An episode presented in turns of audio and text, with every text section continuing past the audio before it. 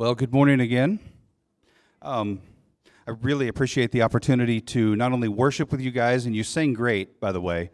Um, that sounded really, really nice. Um, NewChurch, this is a, a foretaste of glory divine, is what we have here. Um, you know, a little bit of stage, a little bit of uh, sound, somebody running the sound.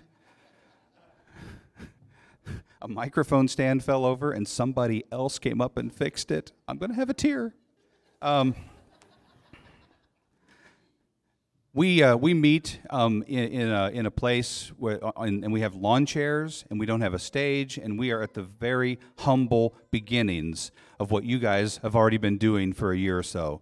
And so this is a, a great, great privilege and honor for us to be here this morning. Um, and so I appreciate um, everything that uh, Pastor Aaron and Oikos, um, you guys, and, and the elders have been doing to help us with this new church that we're starting. Um, because it, it, it, it's, it's, it's been glorious and it's been a lot of work, um, it's, but it's been wonderful.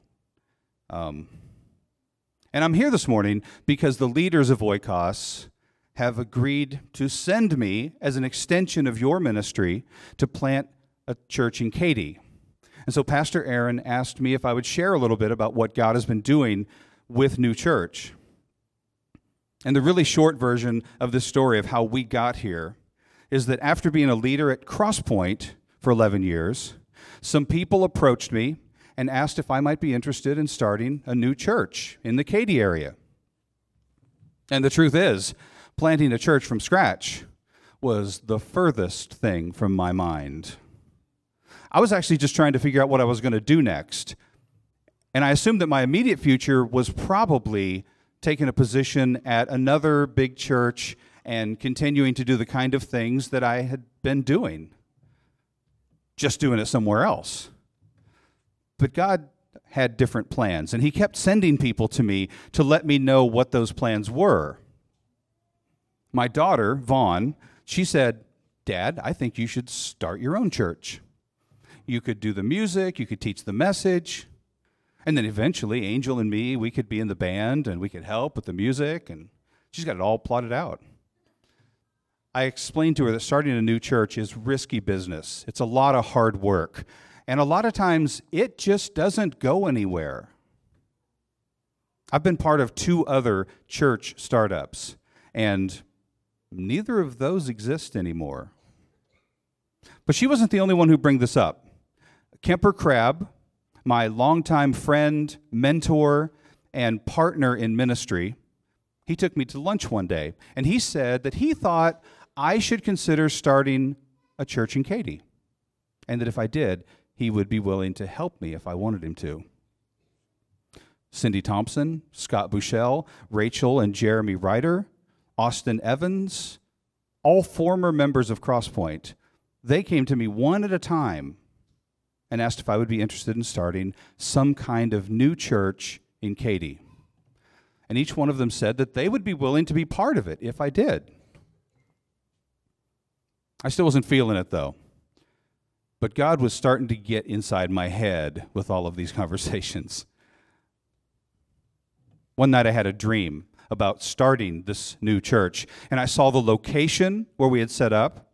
I saw the congregation how the stage was set up, the lights, the sound.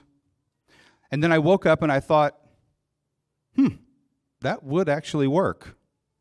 So the next day I contacted the owner of the facility that I had seen in my dream. And I figured that he would shut down the idea, say no, and that would be the end of it.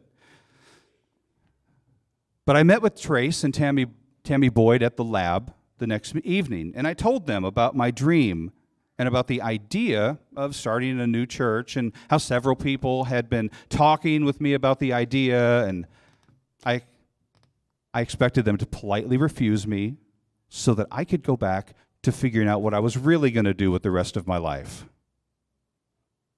But they loved the idea and they started finishing my sentences. And before I left that night, they were on board, part of the church, gave me keys to the building, mikasa sukasa, and they were part of this new church idea.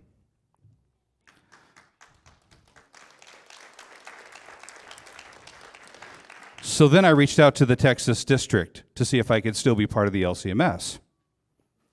And they suggested that I talk with Pastor John Davis at Memorial Katy, since it was a church in uh, we would be in their backyard. So I did that, and he suggested that I talk with Pastor Aaron. Because for some reason, Pastor Davis thought Aaron might know a thing or two about planting a church with some people from a previous ministry that is nearby that previous ministry. He thought Aaron might be able to help us avoid certain problems and maybe navigate the tricky waters that we were about to enter. So I called up Aaron, and he was happy to meet me to, to meet with me, but he did, I didn't tell him what, what I wanted to discuss. So when we sat down at his house, I said, You're probably wondering what this meeting's all about. And he said, Yeah, I'm, I'm curious, but I, I'll tell you what I hope it's about. I said, Okay, well, what do you hope it's about? And then he told me that he hoped I was there to talk about starting a new church. Those were his exact words. So by this time, all the doubt about whether I was supposed to do this or not was pretty much gone. It seemed to me that God had made his will very clear by the encouragement and the testimony of at least 10 people. He had given me what I believe was a prophetic dream. And things started parting like the Red Sea with signs and wonders. In a very short time, we had a name, a vision for where we were going, a place to meet, and we were meeting on Saturday nights. The first time we met, we had about 25 people. The next Saturday, we had about 40. We've met for the last 29 weeks, and we've had as many as 170 people. We usually have between 60 and 80 people.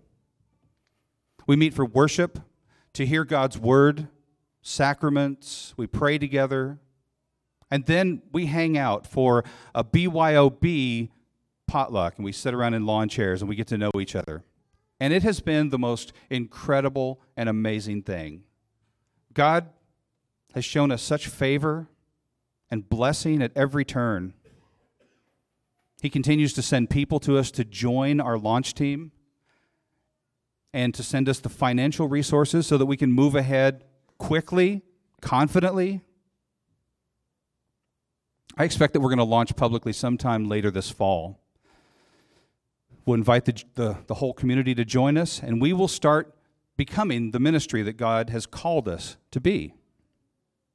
You know, it's like I had a jigsaw puzzle of this new church, but it was in a box and it didn't have a picture on the box.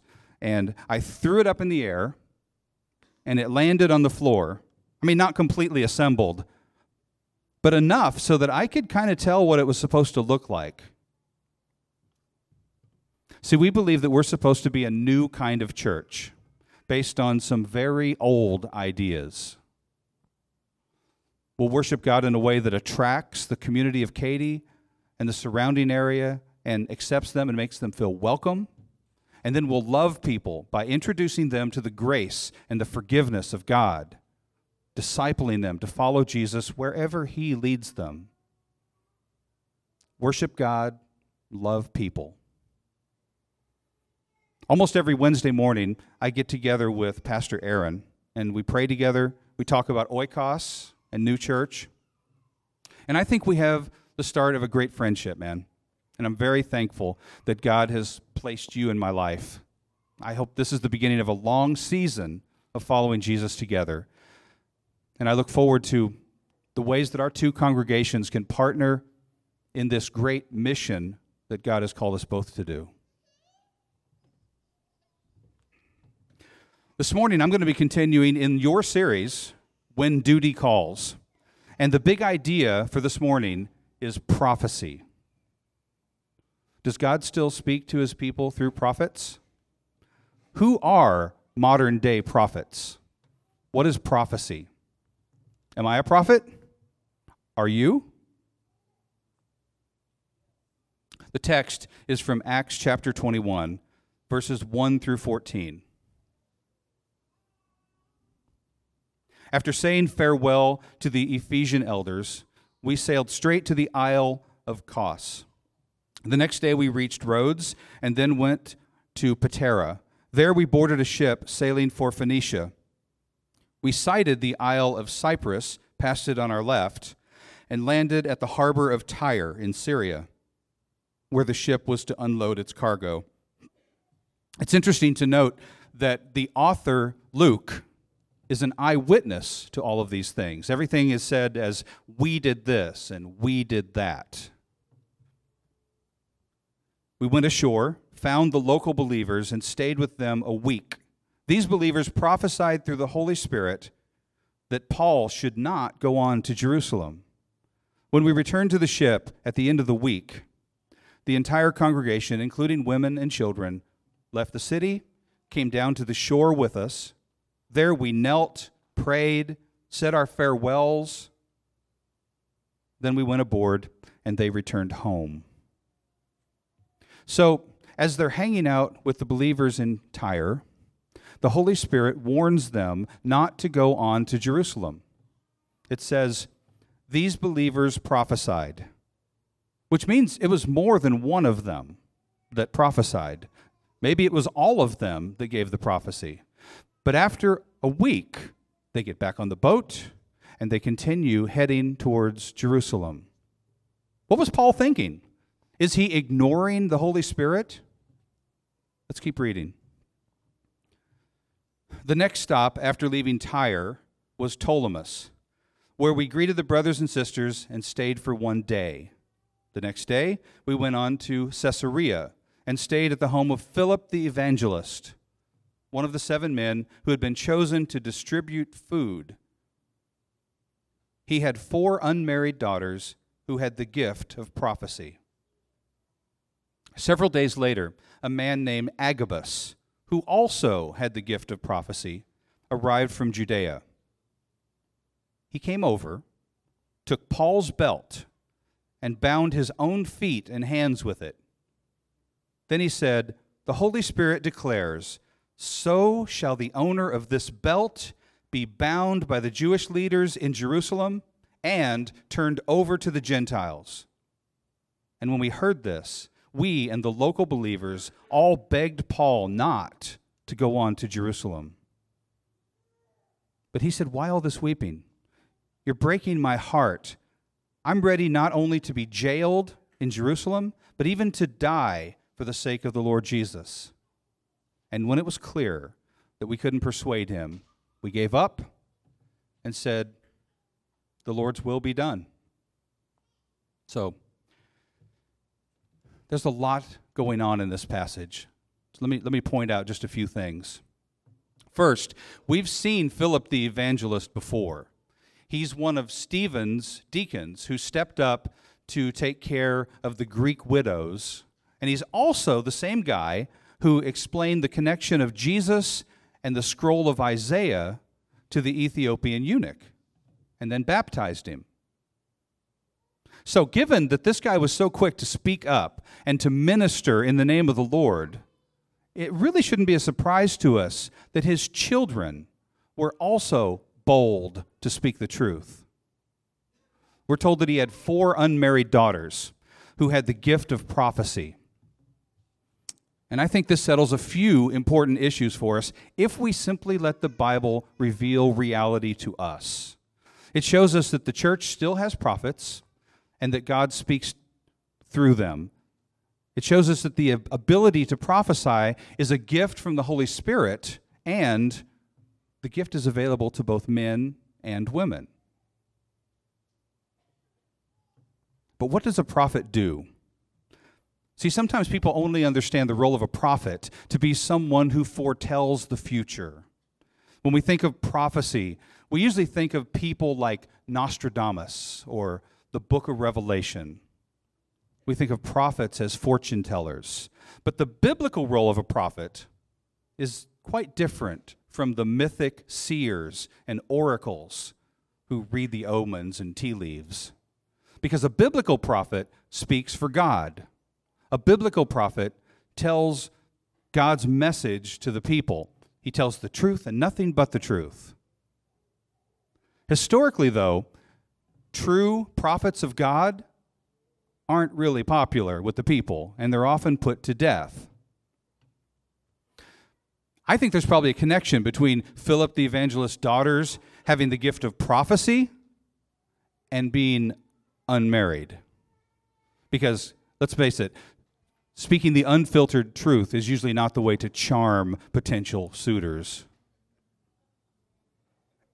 Church history tells us that Philip was buried along with his unmarried daughters at Hierapolis.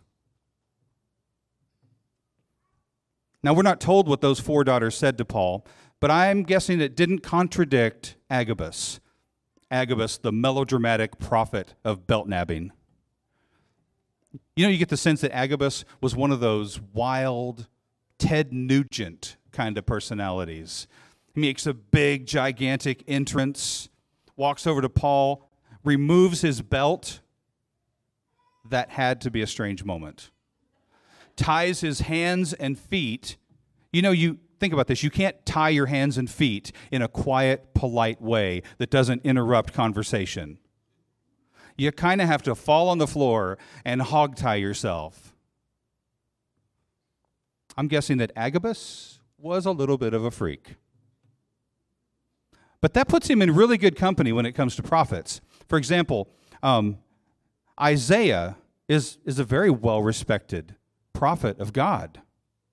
But God told him to walk around for three years naked as a jaybird to be a sign, a symbol of the terrible troubles that he would bring upon Egypt and Ethiopia.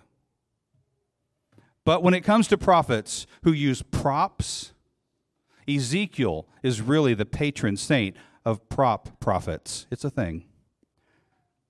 Think about it. God told Ezekiel to eat the Bible, tie himself up with ropes, make a model of Jerusalem, lay on his left side for one year, lay on his right side for 40 days, to bake a loaf of bread using his own poop for the fire. To which Ezekiel said, Come on, God, really? Poop? So God said, Okay, okay, fine. Use cow dung instead. Hmm. See, sometimes the prophets did crazy things to get people's attention and to make a point. But Jesus seems to be quite fond of Ezekiel. Think about it. He also called himself the Son of Man. The ministry of Jesus can be understood as prophet, priest, and king. Prophet, priest, and king. He's the ultimate expression of all three. He's the King of kings, the priest of priests, and the prophet of prophets. And we learn the message of God not only from what Jesus said, but also from the things he did. Prophets, they often had to act things out in order to get the point across. And Jesus didn't just tell us the truth, he showed us the truth. He lived the perfect life. He was crucified, raised to life, ascended into heaven. See, he's our example, and we imitate him even as we follow him and listen to him. So Agabus is acting out his prophecy. He's laying on the floor, his hands and feet are tied with Paul's belt, and he's saying, The owner of this belt will be bound by the Jewish leaders in Jerusalem and turned over to the Gentiles. And this causes quite a reaction. Luke and everyone who's there, they're all in tears and they're begging Paul to change his mind about going. And Paul hears them loud and clear, but he explains to them that he's actually more determined to go than ever. He basically says, Look, God has told us that when I go to Jerusalem, the Jews are going to tie me up and give me to the Romans. You're breaking my heart, guys, but remember, they did the same thing to Jesus. So I'm ready to be tied up, jailed. Heck, I'm ready to die if that's what God is calling me to do. See, Paul was a prophet too. And although he believed that God was clearly warning him about what would happen in Jerusalem, he also knew that God still wanted him to go. So in this case, it seems like the prophecy was intended to protect them from losing faith when that mission looks like a failure. It appears that God gave them this prophecy to strengthen their faith so that when the bad things happen, they would trust God more instead of being tempted to trust Him less. You see that? Have you had any experience with prophecy yourself? I've had some. See, I didn't grow up in the church, but at age 14, I had a conversion experience. And I started going to a local Pentecostal church. And I learned to follow Jesus there. And I felt an internal call to go into full time ministry. So after graduating from high school in 1982, I went to Bible college in Springfield, Missouri. And I studied there to be a pastor. But while I was there, I started having success in music. And I followed that path for the next 30 years or so. There was a point right after I graduated from Central Bible College um, that my band had an opportunity to work with a music production company in Houston. And this was, this was a crazy long shot. There was no guarantee of success, there was no promise of pay. It was just a potential opportunity. And Kim and I, I mean, we were agonizing over whether or not to move to Texas. And then one Sunday at church, a man walked up to me after church um, and he said, I never do this kind of thing, but I really feel like God wants me to say something to you. Um, I didn't know this guy, but I had heard this kind of thing before. See, the charismatic churches, they kind of encourage this sort of thing. Usually it goes one of two ways. Either it'll be a pseudo psalm, pseudo psalm, where the person will speak in King James English while saying Bible sounding babble like, The Lord is in his holy temple and shall say to thee that he shall smite thee with mercy and kindness unto the fifth generation which thou hast not seen, nor ear hath not heard. It's usually something that sounded like it could make sense, but without actually saying anything in particular, and probably coming off just a little insane in the process. But other times it would be just like vague advice or criticism dressed up as a word from the Lord. But the message would either be as ambiguous as, as a horoscope or some kind of passive aggressive rebuke for something they just didn't like about me. Using God to say something they didn't have the nerve to say on their own. So I thought no matter which way this is about to go, it's about to get awkward. So I braced myself. The man continued speaking. He said, uh, Yeah, I know this completely sounds crazy, but anyway, if this helps, great. If it doesn't make sense, don't worry about it he actually didn't seem to be nuts. And then he said, You are thinking about moving someplace far away, and God wants you to know that door is now open. So I took the guy by the arm and I took him over to Kim, and, and I had him tell her what he just told me. It sounds crazy, doesn't it? Like, this kind of stuff doesn't happen. It doesn't happen. Well, then about a week later, Kim and I were at a mall. And we were just minding our own business, trying to ignore the insane idea of getting in our dilapidated Ford van and driving a thousand miles away from everything we know. When this pleasant, very normal looking lady approaches the two of us right there in the middle of the mall, she says, I'm sorry, this might sound crazy to you, and it certainly feels very crazy to me, but I'm just going to say it. You're supposed to move to Houston. That's what she said. And then she looked embarrassed. She said, I'm sorry, I don't know if that made any sense or meant anything to you, but I believe that God wanted me to say that to you. So, long story short, we moved to Houston. But we didn't have any money, and we were going to stay with some friends until we could get on our feet. And then when we showed up on our friend's doorstep, they said they had changed their mind and we weren't welcome to stay with them anymore. So we're a thousand miles from home, nowhere to stay. And even if we wanted to just get back in our van and turn around and go back, we barely had enough money to pay for the gas to drive back. But God had told us to move here. So something's bound to work out, right? Man, we were so naive. I thought, well, let's just go get an apartment without jobs or money. I mean, so what do you think happens next? We park our van and we walk into the first apartment complex that we come to. And there's a lady sitting behind the desk, and I can still remember the way this office looked. It was cluttered, and she was still wearing her house coat. As we walk in the door, she looks up from her pile of scattered paperwork and she stares at me like she's looking at a ghost. And after a short pause, she says, God told me you were coming. You're a musician, aren't you? I'm not even going to run a credit check. Follow me. I'll show you your apartment. She grabs some keys and she starts walking out the door. She motions for us to follow her. She says, It's $220 a month and I only need your first month's rent. I'll even waive the security deposit because God told me you were coming.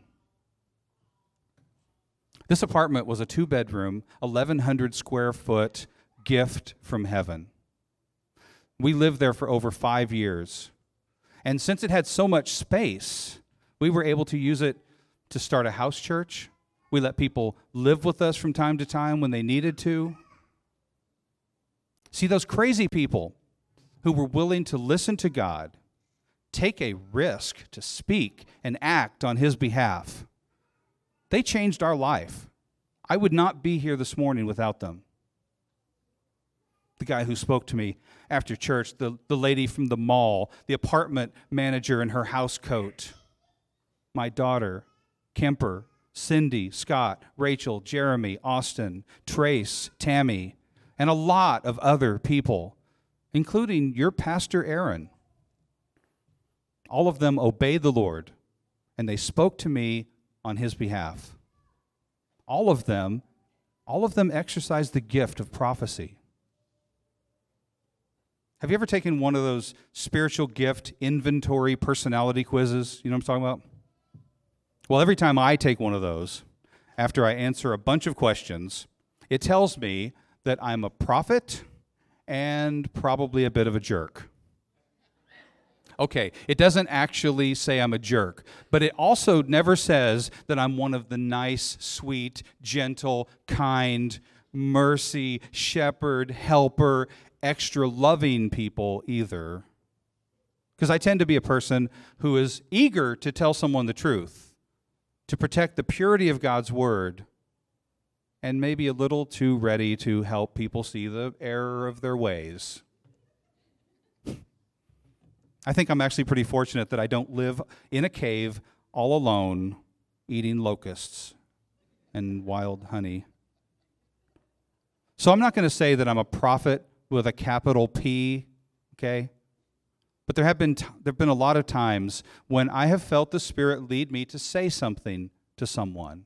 Maybe maybe an encouragement, maybe a rebuke. See, the best thing about prophecy, as I understand it, is you don't have to prepare anything.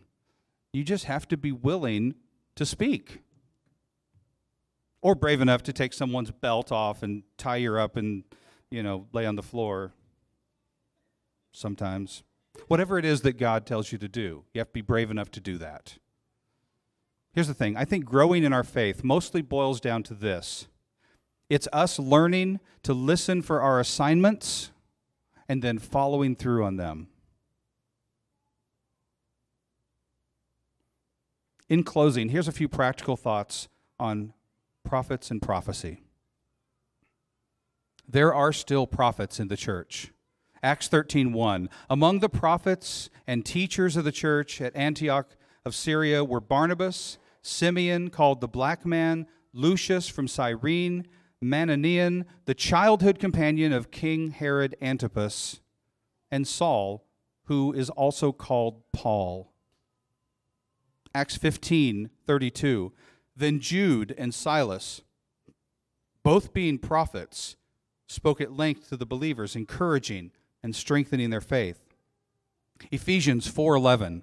Now these are the gifts Christ gave to the church: the apostles, the prophets, the evangelists, and the pastors and teachers. The prophet speaks God's word, not their own. So in Jeremiah 23:31 it says, "I am against these smooth-tongued prophets who say this prophecy is from the Lord." And then in verse 36, he says, "Stop using the phrase prophecy from the Lord or word from the Lord." Because people are using it to give authority to their own ideas, turning upside down the words of the living God. And this is big. 2 peter 1.20 above all you must realize that no prophecy in scripture ever came from the prophet's own understanding. See the, pro- the words of a prophet are to be tested by whether or not they're true. If what they say doesn't come to pass or if it contradicts the clear teaching of scripture then they're not a true prophet which means there are false prophets. In Matthew 7 15, it says, Beware of false prophets who come disguised as harmless sheep, but are really vicious wolves. If someone claims to have a word from the Lord, but they don't speak the truth, they lie, they, they, don't, they don't speak in love, they don't point to Jesus, then they're a false prophet. So don't listen to them. Don't fear them. Don't pay any attention to them at all. A true prophet is to speak in love. 1 Corinthians 13 2. If I had the gift of prophecy, and if I understood all of God's secret plans and possessed all knowledge, if I had such faith that I could move mountains, but I didn't love others, I would be nothing. And in 1 Corinthians 14 1, let love be your highest goal. But you should also desire the special abilities that the Spirit gives, especially the ability to prophesy.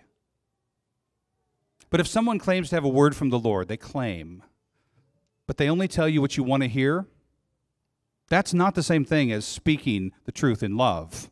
See, saying nice things that, that people want to hear, that's not speaking in love.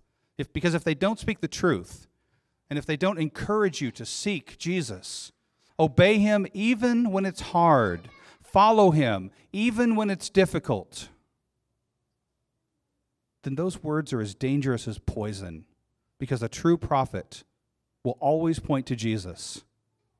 Revelation 19:10 Then I fell down at the angel's feet to worship him. But he said, "No, don't don't worship me.